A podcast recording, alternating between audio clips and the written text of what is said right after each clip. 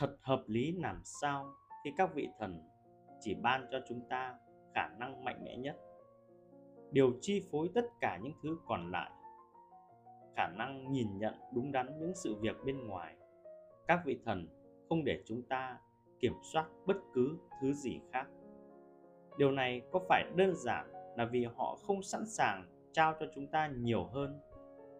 Tôi nghĩ nếu có thể thì họ cũng sẽ trao tặng cho chúng ta thêm năng lực, nhưng điều đó là bất khả trích những bài học của epictetus. Chúng ta có thể nghĩ về tương lai và cảm thấy tuyệt vọng về tất cả những thứ chúng ta không kiểm soát được. Những con người khác, sức khỏe của chúng ta, thời tiết, kết quả của một dự án khi nó không nằm trong tầm kiểm soát của ta, hoặc chúng ta có thể tập trung vào ngày hôm nay và vui mừng về một thứ mà ta kiểm soát được.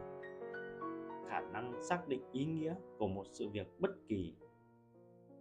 Lựa chọn thứ hai này mang đến sức mạnh tối thượng. Nó là một dạng kiểm soát công bằng và chân thực. Nếu bạn có quyền kiểm soát người khác, chẳng phải người khác cũng có quyền kiểm soát bạn hay sao? Thay vào đó, điều bạn được trao là một quân bài tẩy, hết sức công bằng và vô cùng hữu ích.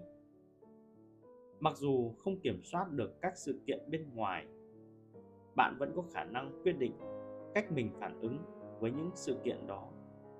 Bạn kiểm soát ý nghĩa của mọi sự việc đối với cá nhân bạn.